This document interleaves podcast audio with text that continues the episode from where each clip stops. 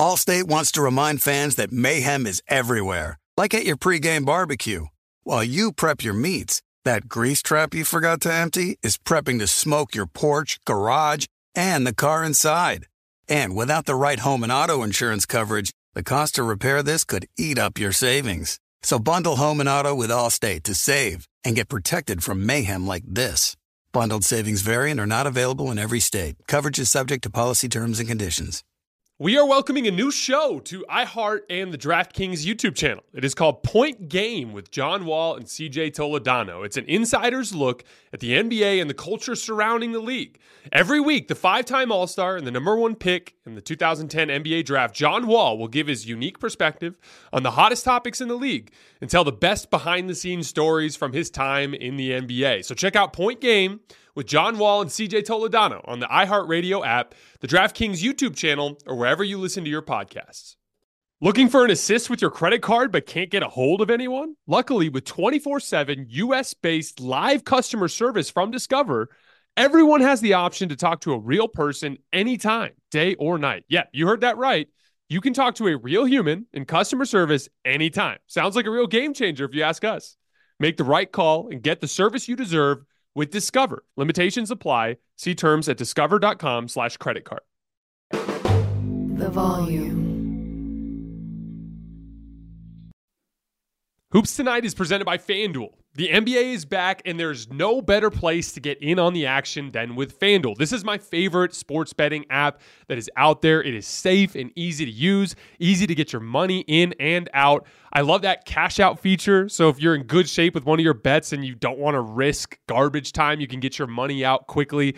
Use promo code JASONT and download the FanDuel app today to make every moment more this NBA season.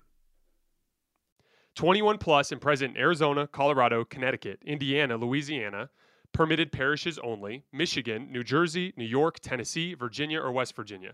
First online real money wager only. Refund issued as non withdrawable site credit that expires in 14 days. Restrictions apply. See terms at sportsbook.fanduel.com. Gambling problem? Call 1 800 NEXT STEP or text NEXT STEP to 53342 in Arizona. 1 888 789 7777 or visit ccpg.org slash chat in Connecticut. 1-800-GAMBLER or visit fanduel.com slash RG in Colorado, Indiana, New Jersey, and Virginia. 1-877-770-STOP in Louisiana. 1-800-270-7117 for confidential help in Michigan.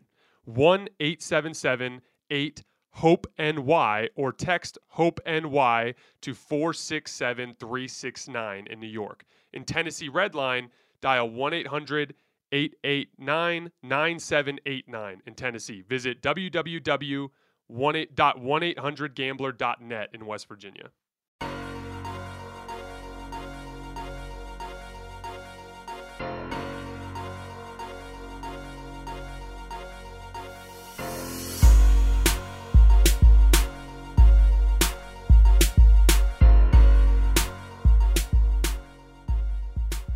All right, welcome to Hoops Tonight, presented by FanDuel here at the Volume, live on AMP. Happy Tuesday, everybody. I hope your guys' weeks are off to a good start. Here's the plan for the next couple of days. Tonight, we're going to be talking about Ben Simmons' return to Philly, just focusing in on that game and on some of the narratives surrounding Ben Simmons. And then keep an eye on the feed tomorrow. We're going to be doing a mailbag. So, all of you guys who send in mailbag questions, I really appreciate that. We're going to get to a bunch of them. I think I picked out seven of them that we're going to be hitting tomorrow. So keep an eye on the feeds.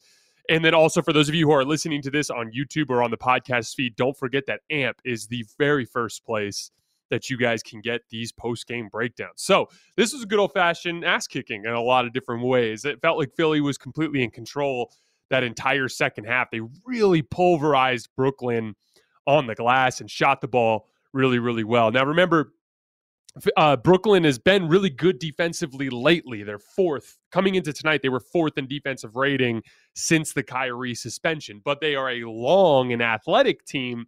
But they're not a physically imposing team. They are not strong. And when you look at that Philly roster, and even down three, basically their three best players, even down those guys, it's like PJ Tucker, big, strong wing, like physically imposing wing. Tobias Harris, big, strong wing. Even, you know, Montrezl Harrell, he plays a lot bigger and stronger than he actually is. Paul Reed, big, strong player. And then they've got enough ball handling and shooting with, you know, with um uh with guys like De'Anthony Melton that they picked up and and Furkan Korkmaz can make plays with the basketball in his hands. They've got guys that can play offense. And so if you bring a weak effort, you can still lose to that team, especially when they're in front of a crowd that's highly motivated and that wants to beat the Brooklyn Nets because Ben Simmons plays for them, which we'll talk about here in just a second. Tobias Harris absolutely dominated the second half of this game. You know, it's funny when when I coming into the season, I talked about Philly's top four players and how they were the most talented top four in the league. And everyone, you know, seemed to eh, kind of react in a in a, a very unenthusiastic manner to that because it's like a lot of times guys like Tobias Harris just kind of get forgotten, and he is the forgotten member of that group. But the reality is, is that has more to do with his role than it does with his actual skill set. Tobias Harris is a big, strong wing that has a good versatile skill set that allows him to score the basketball. He's just on a team alongside Tobias, or excuse me, alongside Tyrese Maxey, who's one of the best young guards in the league, James Harden, who's just flat out one of the best guards in the league, and Joel Embiid, who's a top six or seven player in the league. So he's relegated down to a role where he's doing a lot more spotting up, a lot more attacking closeouts, a lot more playing on the margins rather than doing things with the basketball in his hands. And that's that's just an important part of the game of basketball. Something that impacted me when I played in college. My first couple years, I was a scorer. I was playing on teams that were less talented. They put the basketball in my hands. I averaged double figures. I shot a lot better, had a bunch of big scoring games. And then I played on a team where I had two All American guards and they stuck me in the corner. And it was a completely different type of role. And in that season, I had my worst shooting season uh, after shooting like 50% in conference play from three the previous year. I couldn't make a damn shot to save my life in that much smaller role. And, you know, in a lot of cases like that, when you get into a different type of basketball role, you can struggle. And I feel like over the years, Tobias Harris has gone a little bit underappreciated and and has become that forgotten member of the team that has more to do with the role that he's in than it does his actual skill set. And what did he do that entire second half? He picked on the smaller Brooklyn guards and wings and scored over the top of them because he is a big, skilled wing. And I, I hope that uh, a game like tonight just kind of reminds people that he's capable of a lot more than what he has shown for the Sixers over the course of the last couple years. And really, he's a guy who's sacrificing to make this particular team work. And that people should be a little bit more hesitant to offer criticism towards him when he's having a rough night, when he's, you know, playing on the margins. Um, Brooklyn, again, like I said earlier, they've been much better defending and rebounding lately. Even in since the Kyrie suspension, they've been 23rd in rebounding, which originally before that they were like near the very bottom. So again, bad but better than it had been. But tonight they completely let go of the rope with both, and they got their ass kicked, and that's how it's going to go. Um, you know, for Ben Simmons, I, I really didn't think the reception was that bad. And, uh, you know, there was some boos. You know, when he missed a jump hook, there'd be some boos. When, you know, just in general, there was some negative energy that was directed towards him, but it wasn't that bad. And the reason why I think is pretty simple. First of all, this isn't LeBron coming back to Cleveland as the best player in the world. Ben Simmons is a is a bad contract right now. He's played a few good games in a row, but right now he's not a super desirable basketball player. So it's not like the Philly fans horribly miss him, if that makes sense. And then secondly, they got James Harden back in that deal. They could not get James Harden if it wasn't for the Ben Simmons trade. And you know, James Harden hasn't been the MVP James Harden that we're accustomed that we're accustomed to, but he's definitely been a top 20 something player in the league over the course of the last couple seasons and a hell of a lot better than Ben Simmons has been. And so that saga, the whole Ben Simmons saga, worked out pretty damn well for the Philadelphia 76ers. So I don't I don't think that I don't think that they have a lot of reason to be upset at Ben. And even when we go further, and like like for instance, when we look at the refusal to play, because in terms of you know, like I think a big part of why Cleveland fans were mad at LeBron was the manner in which he went to Miami. You look at the decision, There's kind of like a he looks really happy. It looks like he's a kid in a candy store picking from teams. The optics of it were really bad. And so, in a lot of ways, when you saw that, and then you saw him put on the Miami Heat jersey, and you see him do that weird party where he's saying the not five, not six, not seven, they're, you know, just Bosh, Wade, and, and LeBron by themselves, not with the rest of the team, but just those three in an arena doing like a hype event. Like there was a lot of objectively really unlikable stuff that was done there that made it so that when LeBron came back, he, he was kind of a pariah. And then, of course, when he went into the arena, it was like almost painfully awkward to watch as the crowd was treating him horribly and he was just lighting them on fire. Like he destroyed them in that game, particularly with his jump shooting. And with every passing shot that he made and turned and looked at the Cavs bench, it almost was like more and more unlikable. Really, LeBron's redemption didn't happen until he got humiliated in the 2011 playoffs. And that kind of humbled him in a lot of ways. And then he became his more likable version of himself moving forward. But, you know, the Ben Simmons thing had a lot of similar hallmarks, right? Like, didn't show up first to training camp, skipped a bunch of stuff, but then he does show up and he's got like his phone in his pocket on while he's running through defensive drills. And then he's like, you know, he's bringing up mental health issues and all these different things. There are a lot of reasons for Philly fans to dislike Ben. But the dirty little secret is him doing that was the best possible thing that could have happened to Philly. Because Ben Simmons had a bad playoff game against the Atlanta Hawks in a really bad playoff moment where he passed up on the dunk, right? But for the most part, over the previous couple of years, he had been really damn good. In 2021, he was one of the candidates for Defensive Player of the Year. You know, so like Ben Simmons had a lot of value. And so him not actually playing to start the season last year kept like an aura of of mystery surrounding Ben in a good way. It was like you were trading for what you thought was the previous version of Ben. Had he shown up to camp with the back issues that he had been having, with the knee issues that he had been having, essentially in a declined form, had he been, you know, more of a professional and just showed up to work during his trade request, he would have probably tanked his own value well beyond the point of any hope of bringing a James Harden back in a deal like that. So the reality is, is whether it was the disrespect or the mental health issues or the combination of all those different things, him doing that, that stunt that him and Clutch Sports pulled, hid the fact that he had massively declined as a player, which kept the, his trade value more of a you know a question mark rather than a sure thing that it was definitively a bad contract at that point, and it facilitated that particular deal. So the reality is, is for Philly, it's about as good as it could have gone.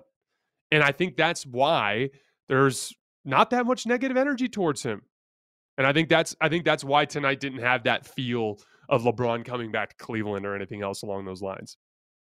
On a positive note for Ben, in Ben's declined form, he literally needs a team like Brooklyn to find basket uh, to find value on a basketball court right now a big part of it is that inverted spacing concept that I talk a lot, a lot about. You guys have heard me talk about this with Golden State. Every, you know, people will say like, "Oh, Draymond won't take that three. Well, it just doesn't matter because the paint they're not actively trying to drive the basketball into the paint all that often. So spacing doesn't matter to them. Like if Draymond Green is unguarded on the right wing and Klay Thompson is guarded in the right corner, they'll just kick it to Dre and he'll quick do a dribble handoff for Klay and he'll get a wide open three. When you have teams that are actively trying to take the top off of the defense with jump shooting, spacing just doesn't matter all that much. So a guy like Ben Simmons, if you put him alongside Anthony Davis and LeBron, that could be a catastrophe. LeBron James and Anthony Davis are two of the top four restricted area finishers in the league right now. They're constantly hunting those opportunities. That congestion would be problematic for them. This is a Brooklyn Nets team that has Kevin Durant, one of the best pull up jump shooters in the league. Kyrie Irving, one of the best pull up jump shooters in the league. Seth Curry, one of the best shooters in the league. Patty Mills, one of the best shooters in the league. Joe Harris, one of the best shooters in the league. Here's some numbers to kind of demonstrate what I'm talking about 60% of Brooklyn's shot attempts this year are jump shots. 29% of them are pull up jump shots. So almost a third of Brooklyn's offense is an off the dribble jump shot over the defense. And then another third of them are catch and shoot jump shots. So they're just not hunting those at the rim opportunities nearly enough for that to matter. As a comparison, here's some Lakers numbers. Only 45% of their shot attempts are jump shots. Only 16% of their shot attempts are pull up jump shots. So spacing is just going to matter a lot more to them because they're constantly trying to force their way to the basket, and congestion disrupts those driving lanes. On a team like Brooklyn, if Ben Simmons' defender is ignoring him and roaming, it just doesn't hurt nearly as much. And honestly, his ability to make plays out of the short roll is significantly more valuable for them. It's kind of like with Draymond the ability to quickly do something with the basketball that creates an advantage for someone else when you're left wide open is much more valuable for a jump shooting team. And he's doing everything Brooklyn needs that uh, needs him to do. He's finding openings around the rim for drop offs and quick finishes. He's been having a lot of scoring success in this last three or four games in the dunker spot just by relocating and staying available and quickly making you know reverse layups and things along those lines. It doesn't have to be dunks, although he had a couple of dunks and lob situations tonight. Um, but he's also really he's still getting the ball in transition and pushing the ball and hunting shooters exactly like Draymond Green does, and that's always been one of Ben Simmons's best gifts. And then in pick and roll situations with Kevin Durant, he can make quick decisions out of the short roll. And then he's he's not the defensive player of the year type of candidate that he was a couple years ago, but he's still a very good plus defender and has a knack for defensive playmaking. Uh, there was a play there in the, uh, you know, playmaking is is such a vague term in all sports because it, it it it doesn't really have like a definition in the sense that like oh you just did playmaking, you know what I mean?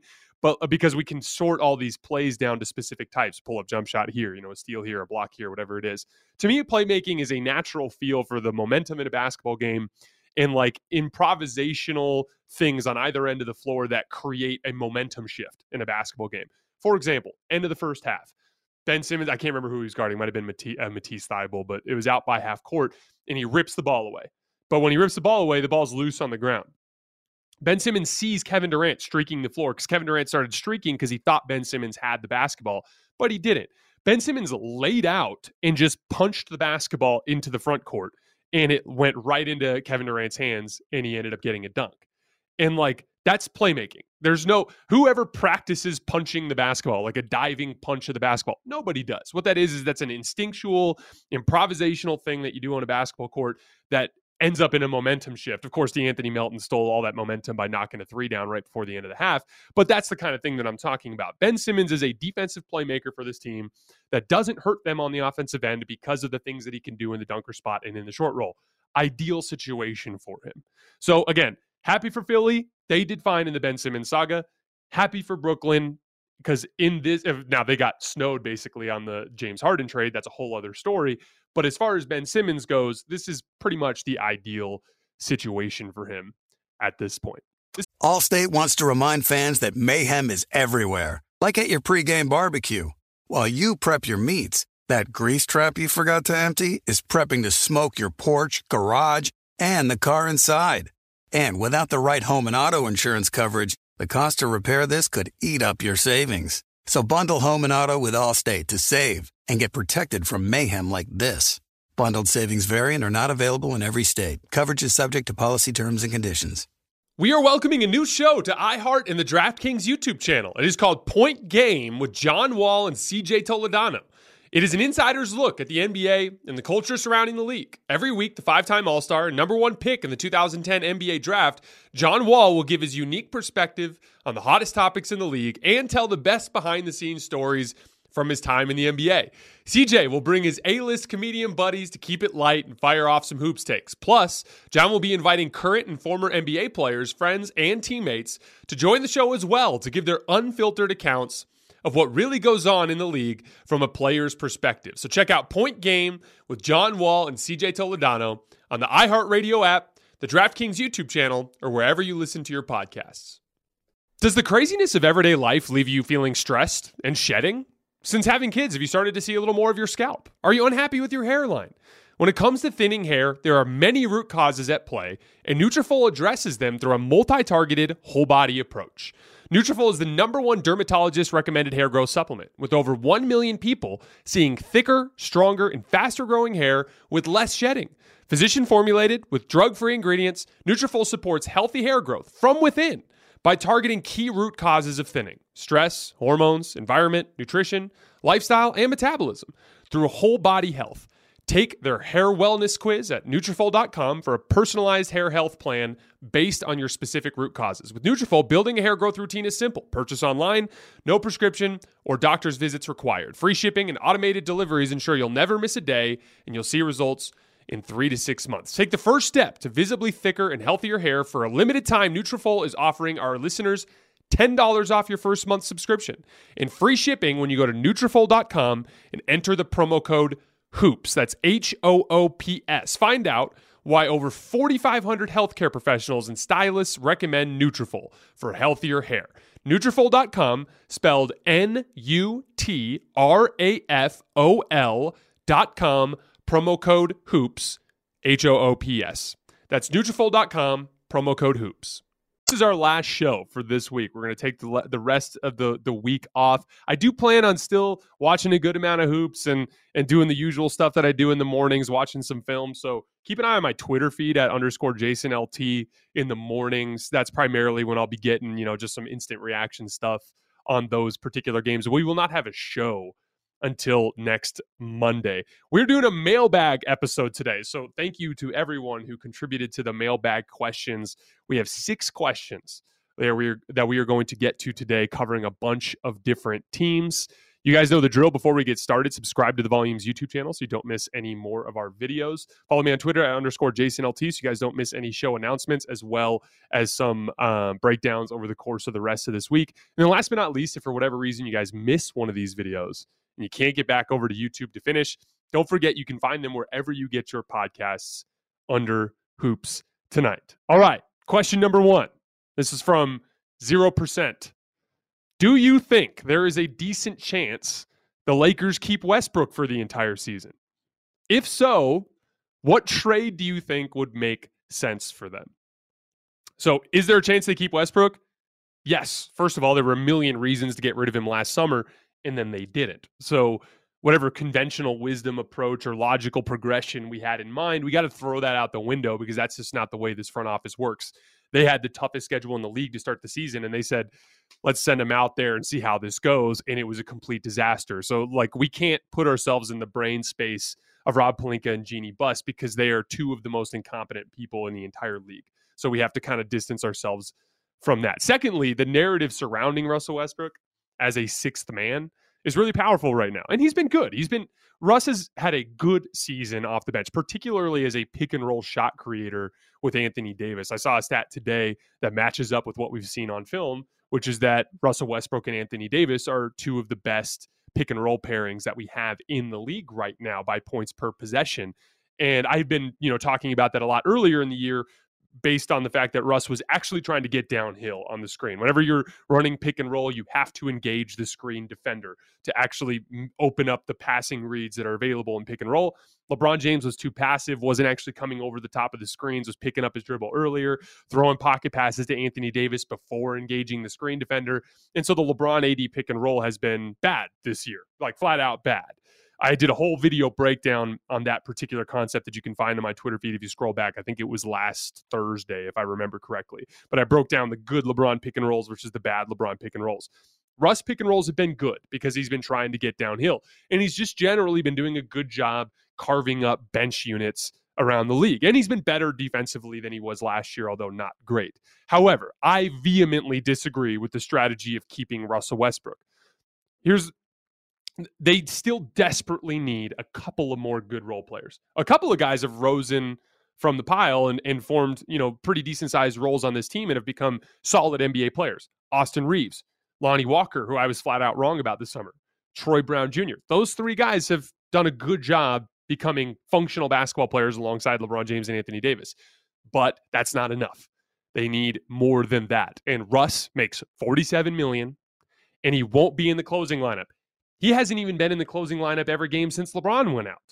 When LeBron's back, he's almost never going to be in the closing lineup you can't tie up a $47 million salary slot on a guy that you can't use in your final five. That's just a poor use of re, uh, of resources. So his salary realistically is still the best vehicle with which to bring back multiple good players. Eric Pincus of Bleacher Report pitched a deal yesterday, uh, a three team deal that would involve the Brooklyn Nets and the Detroit Pistons that would bring back Kyrie Irving, Bojan Bogdanovic, Alec Burks, and Nerlens Noel. Obviously, that would be perfect because you get a backup big.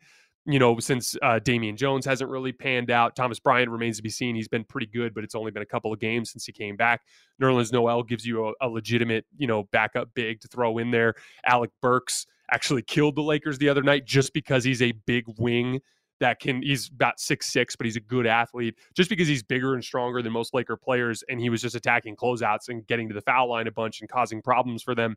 He's just as a good, a solid NBA role player, right? That you can throw into the mix. Bojan Bogdanovic gives them a wing that allows them to play AD at the five, and then Kyrie Irving is the shot making piece that they miss. They're one of the best. The Lakers are one of the worst pull up jump shooting teams in the league. I think they are far and away the worst pull up jump shooting team in the league. So Kyrie gives you a, a, a, punch there. But that's kind of like a long shot. So that I like the idea from Eric Pincus, but it's hard to imagine that specific deal um, working out. As far as trade options go for the Lakers, they have two directions that they can go. They can go big, think like the Indiana Pacers trade. Miles Turner has been one of the best defensive bigs in the league this year and is routinely throwing out like 20 and 10 with a made three and a couple of different a couple of blocks that's a big part of how Indiana's been so good. Buddy Hield, you know, I've been watching a ton of film on Buddy Hield in the last couple of weeks, kind of uh, prepping for potential Lakers trades. And, you know, I like him as a shooter. I like the things that he does off of the ball, especially in spot up situations, attacking closeouts and stuff. He's actually not great handling the ball in pick and roll. Um, uh, so I, I don't, I, I, don't love that specific aspect. That that actually has been a little bit worse than I expected. But Miles Turner has been so damn good that that particular trade is an interesting option for the Lakers. And it gives them a big punch. It gives them the ability to play AD at the four for large chunks of the game, which is something they did a lot in 2020 to alleviate some of the workload on Anthony Davis. And then he'd play his primary minutes at the five. The other direction they could go is targeting more wings to try to keep AD at the five. That's where you're looking for teams like maybe if Utah eventually blows it up. If Detroit continues to go downhill, you can target a guy like Bogdanovic. But I have a hard time believing Detroit would just let go of Bogdanovic too, because they, I think they like his veteran presence alongside those young guys. Another team I really like targeting athletes on the wing is Charlotte who's been one of the best teams in the league early in the year in deflections just because of how much length and athleticism they have on the floor. You can get a guy um, like Kelly Oubre Jr. or a guy like Gordon Hayward, who's been a really good pick and roll ball handler this year to bring wing size to keep AD at the five. But those are just two different identities that the Lakers can go. They just need to pick one and they need to go in that direction. My guess is that they keep Russ because of all this narrative stuff, and then they'll make some ancillary move like Kendrick Nunn and Patrick Beverley for a wing with maybe one first round pick. But even then, I don't even think they'll throw a pick on the table unless LeBron comes back and starts playing really well. Big re- silver lining Anthony Davis has been fantastic in the last uh, week or so. All right, next question. This is from NMZ Hoops. The Sacramento Kings, winners of six straight, averaging 131.5 points during this stretch. Is it just a hot stretch, or is it time to take them serious as a sleeper in the West? First of all, before I rain on the parade a little bit, let's talk about some of the good stuff. They're the best offense in the league right now. They're averaging 118.6 points per 100 possessions. Kevin Huerter's uh, Huerter's shooting the the laces off the damn basketball. There are 32 players in the league right now that are attempting at least seven threes per game, and he's number one in percentage at 49 and a half. He's also doing a. Uh, he's added like a little bit more of like a uh, that Klay Thompson like quick relocation dribble three. So he's taking two and a half pull up threes per game, and he's making fifty five percent of them. And they're not like you know mixing dudes off the dribble and taking threes. It's closeout stuff. So like pump fake, one dribble over to his left, quick three. That's a staple of the Klay Thompson one. Pump fake, hard dribble towards the left, like when the closeout's not as hard. Hard dribble towards the left, like you're going to the rim, and then step back he can make that one or an escape dribble coming off a screen. So imagine he's in the left corner and he's coming off of a couple of wide pin downs and he catches the ball, but the defender is a little too close to him, he'll just take one extra dribble to get a little bit further away before he rises up. He's actually doing a really nice job creating additional looks for himself doing that. De'Aaron Fox has been a borderline all star to start the year. His jump shot looks a lot better than last year. He's been very good in pick and roll. We talked about this last week 199 points and 187 pick and rolls, including passes, which is in the 74th percentile in the league. Uh, Domantas Sabonis is doing all the usual Sabonis stuff, bullying his way to the rim. He's always been a great passer. Uh, when he passes out of the post this year, the Kings are scoring 1.27 points per possession, which is very good. Keegan Murray's a great fit. Malik Monk and Davion Mitchell are, have both been really good. Lots of good for the Kings. But they're 27th in defense. They're just one in three against teams that are 500 or better. In fact, they rank dead last in strength of schedule right now. They've just been able to outscore teams because they're playing almost exclusively bad teams. The reality is, is eventually their schedule will toughen up and they'll have to play a more balanced brand of two-way basketball or they're going to start losing games. That's just the reality. And we're going to learn a lot more about this team in the next couple of weeks. This is their upcoming schedule. They're finishing a game against Memphis right now, although Memphis is super shorthanded. They're down their three best players. Uh, then they play Atlanta and Boston, uh, Atlanta and Boston on the road. Then they play Phoenix. Then they play that red hot Pacers team. Then they play the Clippers. Then they play the Bulls, who just beat the Celtics. Then they play the Bucks, and then they play the Cavs. So if you're a Kings fan and you're hating on me because I'm pointing out the strength of schedule stuff, you're going to have a chance to rub it in my face if they rip through that next stretch of schedule by going, you know, by winning four or five of those games, which we will see. Like I said, we will know if the Kings are for real in about two weeks. All right, next question. This is from Vrix. Moving forward, who do you think needs to step up more for the Warriors? Jordan Poole or Andrew Wiggins? It's Jordan Poole, no question.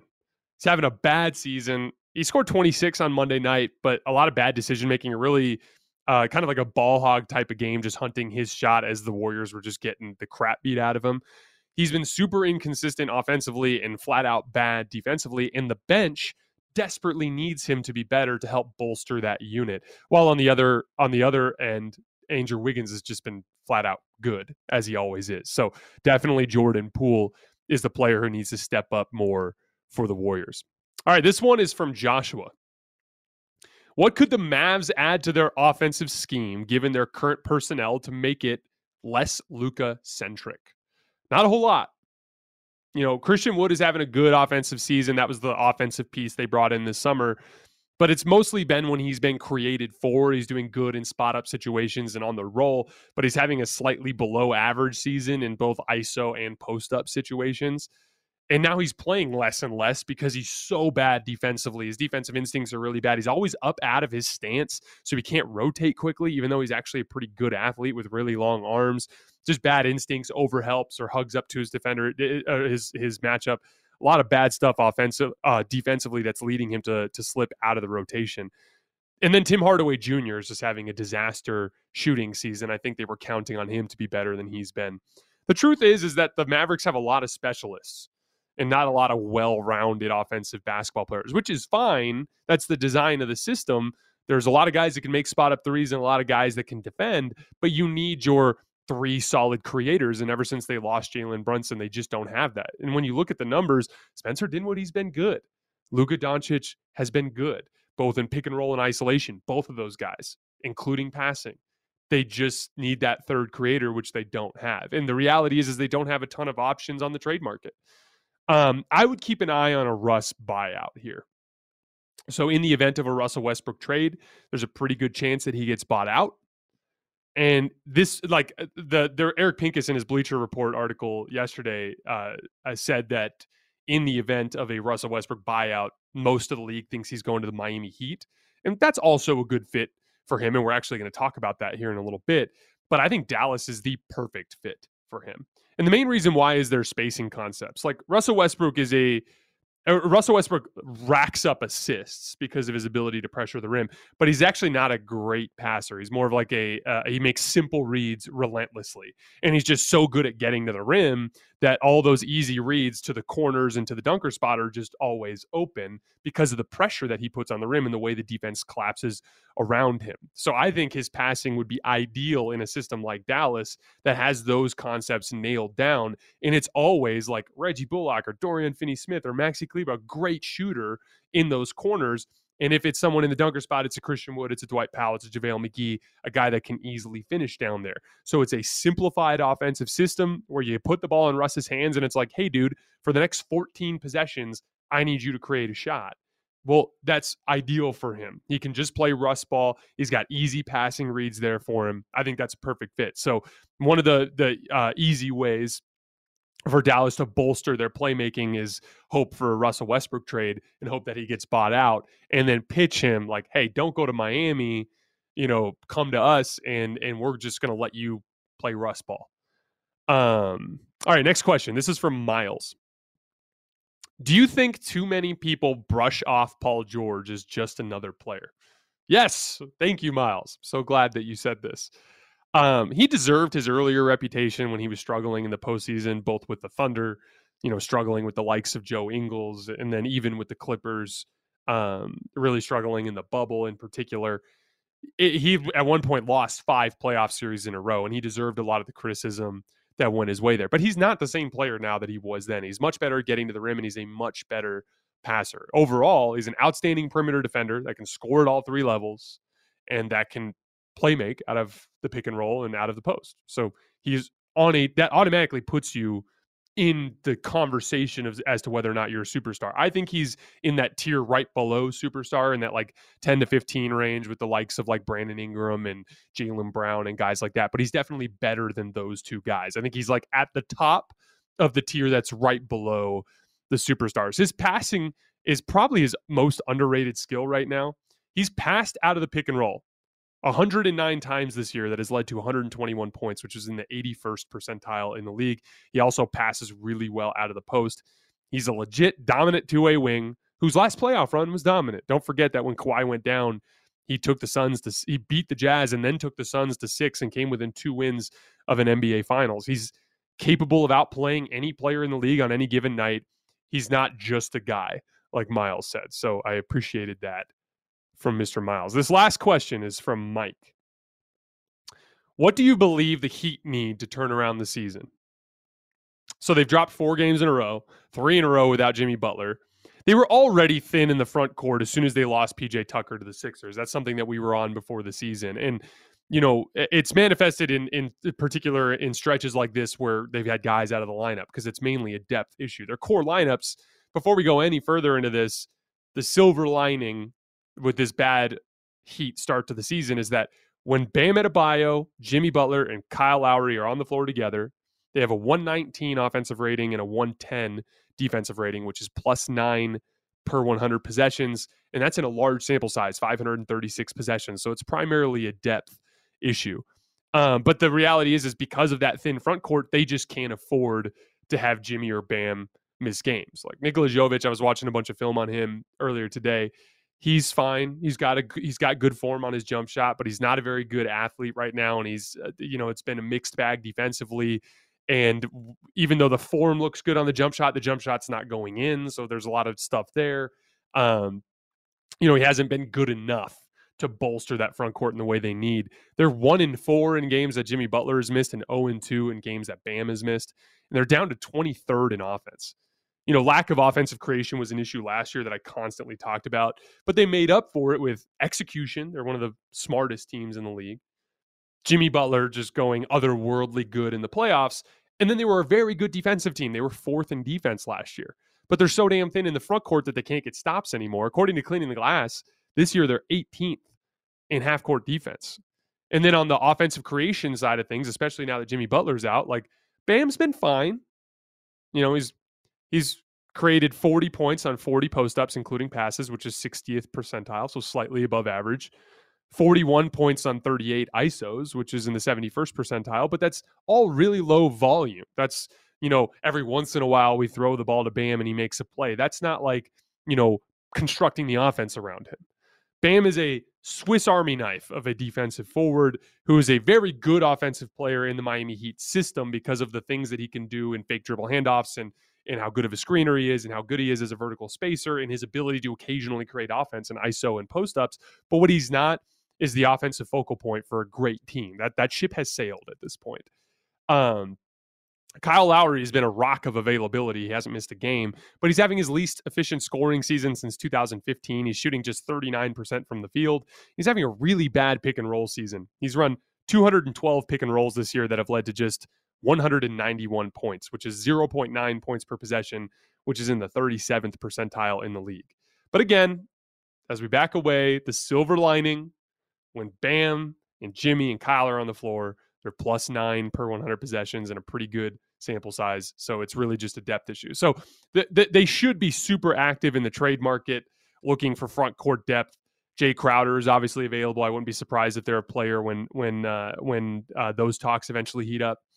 Uh, and then teams will eventually start tanking. I, there was a mailbag question in there that I didn't put on the list, but someone asked, like, do you think there's any chance that the Jazz still end up trying to tank? And they've won so many games at this point that uh, like they're probably going to even if they did try to tank they're still going to finish with 25 30 wins and you know the reality is, is they just have so many good players like they could trade mike conley and they could trade you know uh, Rudy Gay and, and Jordan Clarkson, but it's like Collin Sexton's still there and he's really good. Lauri Markkanen's really good. Jarred Vanderbilt's a really good player. They just, you know, Malik Beasley can shoot the shit out of the basketball. They just, they have so many good players that I, it's kind of not feasible for them to to pull the team apart you know in, in a way that would actually make them bad so i don't think the jazz are going to be tanking anymore but they might still make some players available in trade but there will be some teams out there that eventually start pulling the plug and when they do i'd expect the miami heat to jump into those conversations. And then, like I said earlier, Eric Pincus from Bleacher Report said that the buzz around the league is that if Russell Westbrook gets bought out,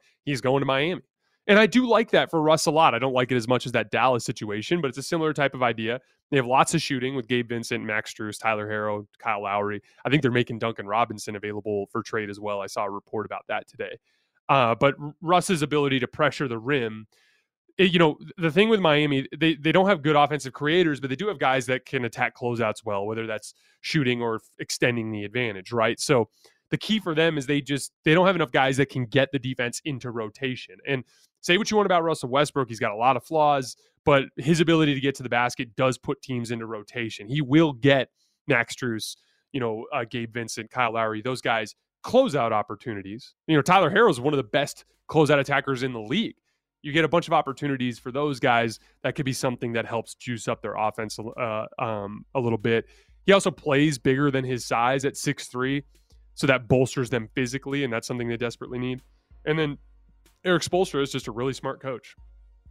And uh, he would probably find a way to use Russ effectively. So, bottom line, this version of Miami Heat is not a feasible contender, but they are a move or two away from re entering that conversation.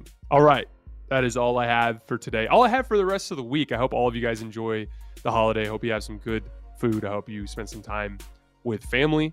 And I will see you guys on Monday. Like I said, keep an eye on the Twitter feeds. I'll be doing the occasional, I'll just, you know, tweet out my thoughts on a handful of important games and um, send out some video footage and stuff like that. As always, I sincerely appreciate you guys supporting the show, and I will see you on Monday.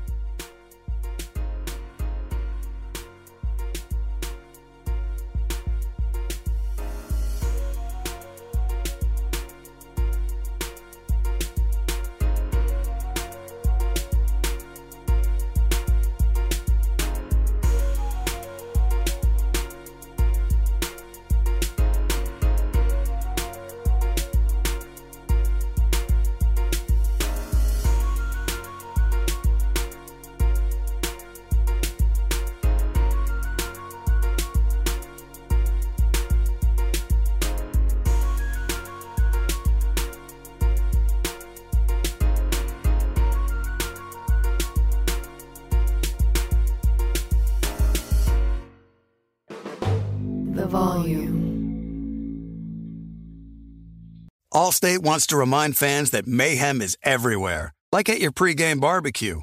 While you prep your meats, That grease trap you forgot to empty is prepping to smoke your porch, garage, and the car inside. And without the right home and auto insurance coverage, the cost to repair this could eat up your savings. So bundle home and auto with Allstate to save and get protected from mayhem like this. Bundled savings variant are not available in every state. Coverage is subject to policy terms and conditions. Looking for an assist with your credit card but can't get a hold of anyone? Luckily, with 24 7 US based live customer service from Discover, everyone has the option to talk to a real person anytime, day or night. Yeah, you heard that right. You can talk to a real human in customer service anytime. Sounds like a real game changer if you ask us. Make the right call and get the service you deserve with Discover. Limitations apply. See terms at discover.com slash credit card. Hey guys, you know what this playground could use? A wine country, huh? A redwood forest would be cool. Ski slopes! Wait! Did we just invent California? Discover why California is the ultimate playground at visitcalifornia.com.